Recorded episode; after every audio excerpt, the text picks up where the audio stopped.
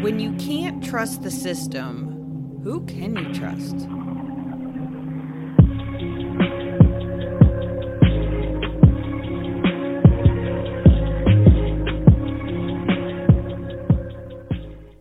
Hey, everybody, welcome to Crime Over Cocktails. I'm Tiffany, your host, and today I'm drinking my Mich Ultra while I'm going over the case of Lisa Huff Filiaggi. Lisa Huff was born November 28, 1966, in Cleveland, Ohio. In December of 1991, she married James Filiaggi. He was born on May 15, 1965. They had a daughter, Alexis, and they had another daughter who was on the way who would become Jasmine. Unfortunately, this was a very unhealthy marriage, and Lisa decided that she wanted out. James was very controlling, vindictive, and abusive, not to mention he was never home. It was like she was raising her daughter alone, anyways. Lisa filed for divorce after only eight months of marriage in August of 1992. And she was still pregnant, by the way, at this time. She was 27 years old and she just wanted her life and independence back. She worked at a hair salon as a hairdresser in Lorain, Ohio, and she just loved her job. She loved doing hair. During the summer of 1992, a familiar face walked into the salon. It was her high school sweetheart, Eric Beiswenger.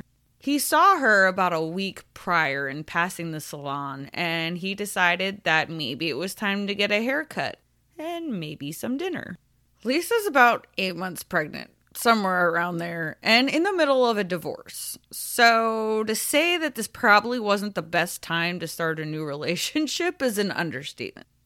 Eric didn't even seem to mind not only that she was in the middle of a divorce, but that she was pregnant with another man's child. He was all in.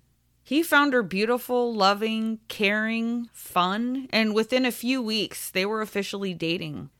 Things were going great. She was so happy. He was happy. They just seemed to be that perfect couple. Eric was genuine. He was kind. He was attentive. He was good to her daughter. She felt like this was probably her real true love. Jasmine was born that fall, and that was a busy time for them because that was also the time when Lisa and the girls moved into Eric's house. Lisa had custody of them, but James, he had visitation rights. So she would still have to see him because he had them every other weekend. Just as soon as life is taking off, she's all moved in, she's getting into her flow. Weird phone calls start coming to the house, but the person wouldn't say anything. We had another heavy breather. Whoever it was just wanted to taunt her, but she couldn't think of who in the hell would do this. Eric worked overnights, so it was just her and the girls. She was scared, but she didn't know who it was, if she was overreacting. Lisa kept these calls to herself. The thing is, though, the calls, they, they never really stopped. One night, she was walking home from the salon, wasn't far from where they lived, and she could just feel you know how you can like feel somebody's following you or somebody's watching you? She could just feel it. And by the time she finally turned around to be like, well, what the hell? There was a car that was still a distance behind her. When she turned around, the lights went on and the car sped by her. She was freaked out, but she didn't tell anyone about that either. People could tell something was starting to weigh on her. You could read it all over her face, but she always denied it. Even when the calls came in, she would lie to Eric and tell him that they were from telemarketers. Listen, no one can protect you unless you let people in. Gotta tell somebody. Can't help you if they don't know what's going on. One night while Eric was home, they were hanging out in the house, cooking, doing all kinds of stuff, and a bottle was thrown through the window. That's kind of when she had to come clean about everything that had been going on in the house, about the phone calls and whatever creepy things that had been happening. And that's when Eric called the cops. The problem with that is they didn't have proof. They couldn't prove that James was the one who threw it through the window. You know, they told her, take a self defense, take some gun courses, buy pepper spray, maybe get some cameras up. And that's exactly what they ended up doing. She bought a gun and they got cameras from the home. Her divorce was final in February of 1993, and Eric did not wait. He proposed. He could not wait. He loved her. She said yes, and she was so excited to start planning her wedding. Her life was finally what she wanted. The pieces were finally coming together. It was just one nagging issue her ex husband. He made her life hell. On occasions when they would do the child swap, sometimes he'd pull her out of the car by her hair and just scream at her that it's her fault that his life is ruined. He was a very, very angry man. Because of this, she started to carry a voice recorder with her. That way she could always catch it on tape to give to the police. December 19th of 1993, Lisa and Eric went to go pick up the girls. As she was putting one of them in the car, he attacked Lisa by grabbing her by her neck. Eric grabbed him by the waist to get him off of Lisa, and then that's when it turned to Eric. James beat the shit out of this man. He beat him so bad that he had a broken nose, broken cheekbone. He had a fracture bone that went all the way to his eye socket. He wouldn't stop beating him until his mother came out of the house to pull James off. She was screaming, You're gonna kill him! You're gonna kill him! He was arrested and charged with felonious assault and domestic battery, and he was facing up to five years in prison. He was out walking the streets less than 24 hours after he beat Eric. January 20th of 1994, the cameras caught James attempting to break the window again. He was charged with attempted vandalism, criminal trespassing, and intimidation of a witness. There's clearly a pattern here. He's not going to let her go. He didn't want her, but he didn't want her to be happy either, and he didn't want anyone else to have her. Just two days after being charged, James would go to buy a 9mm Luger pistol he took out $1,000 cash from a cash advance on one of his credit cards, but he didn't keep it all. He gave some money to his then girlfriend, Tracy Jones. He gave her about six, seven hundred dollars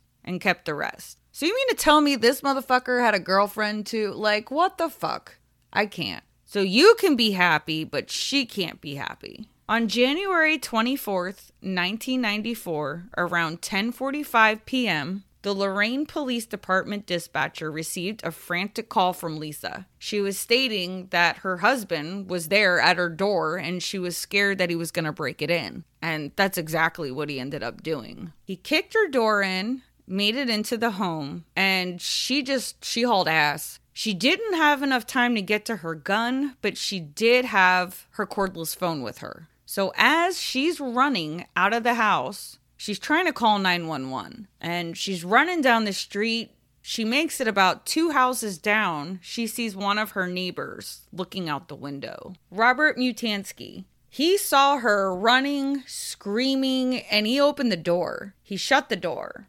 James wasn't far behind. James then kicked in the neighbor's door and he asked them, Where'd she go? And he said, I don't know. And he told him, like, you're going to help me find her. So they both started down the hallway, and when they came to a linen closet, the door was partially open. When James opened the door, he found Lisa. They could tell he was pissed. He pulled her out of the closet by her arm and swung her into the bathroom. The bathroom was across the hall from the closet. As Robert is pleading for him not to shoot her, please don't shoot her and then a gunshot. James hit Lisa in her shoulder. The bullet ended up passing through both of her lungs, but she still managed to move. She was able to get away and she ran into the hallway to go into another bedroom. Robert is still, please, please, please.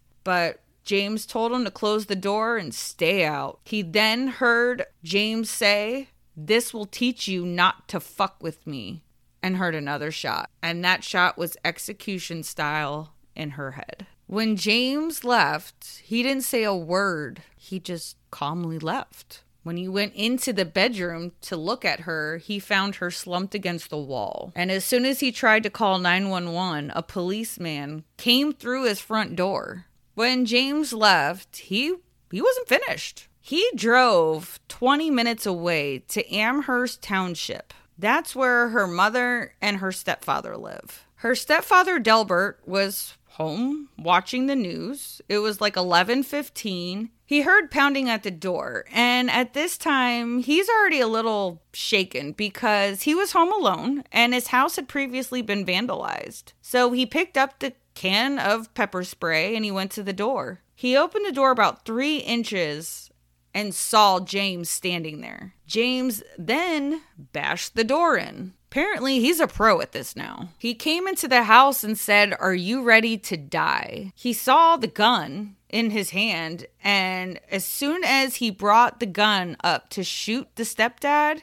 he tells him, I'm going to kill you. But Delbert had other ideas, and that's when he sprayed him in the face with the pepper spray. James tried to take a shot at him, but he, he missed. On the morning of January 25th, 1994, between 8 and 9 a.m., James arrived at the home of Howard Matlack, who was a college friend. He asked him if he could come crash on the couch, and Howard's like, all right, cool. So he leaves and he takes his girlfriend to work. His girlfriend later calls Howard and is like, uh, the guy who you got staying on the couch is wanted for murder for his wife. Well, ex wife. Howard went home and confronted James about it. And when he got up to get off the couch, the gun fell on the floor. And I mean, then he left.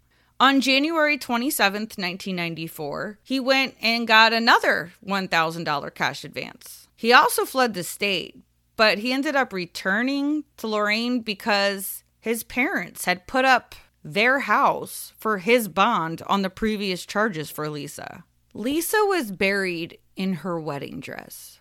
The reverend who was supposed to do their wedding instead did her funeral. That is so sad. You know, and it's just frustrating because she had restraining orders. She had protection orders. She filed charges. Nothing helped. Nothing mattered. They kept letting him out. When you see a pattern like that, you can't keep letting them out. They're on a mission. The girls ended up going with Lisa's sister. He was on the run for eight days, but on February 1st, 1994, he decided he was going to turn himself in, and he was ultimately sentenced to death. On April 27, 2007, he was executed by lethal injection. His last meal was a steak, baked potato, potato and cheese pierogies, dinner rolls, strawberry cheesecake, fresh vegetables, and a glass of milk. When prison officials asked him if he had any final words to say before they execute him, he kind of had a lot to say. And he said, I quote, I know I flipped some worlds upside down. For me, it's fine. But the state needs to learn this isn't the answer. This is no deterrent to crime. Some are falsely convicted, railroaded. The state needs to wake up. Maybe they will follow the Europeans. God is the only one who knows.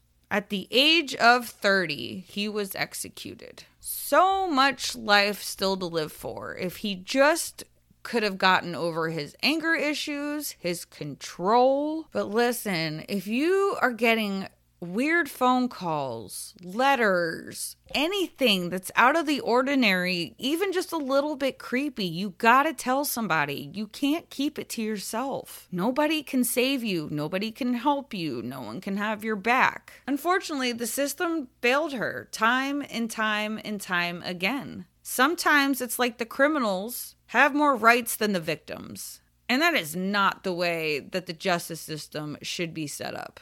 It's time to change these laws. We should put ankle monitoring systems on these people. We need to know where they are at all times. If you're going to let them out, they need to be held accountable for. That way, if someone can see that they're going anywhere near where the victim would be, maybe we have a chance in stopping it before it happens. We're just letting these people roam the streets clearly there's something wrong. When you see these patterns, it's not going to stop. It never stops. until somebody is dead, and then it is too late. Document, document, document. If you didn't write it down, it didn't happen. Get cameras, get a gun, buy a bodyguard. I don't know, but something has to give. We're losing way too many people to unnecessary violence. I mean, most of these people are narcissistic, so you can't change them. But we can lock them up and we can keep them there. We need to stop giving them more freedom than we give our victims.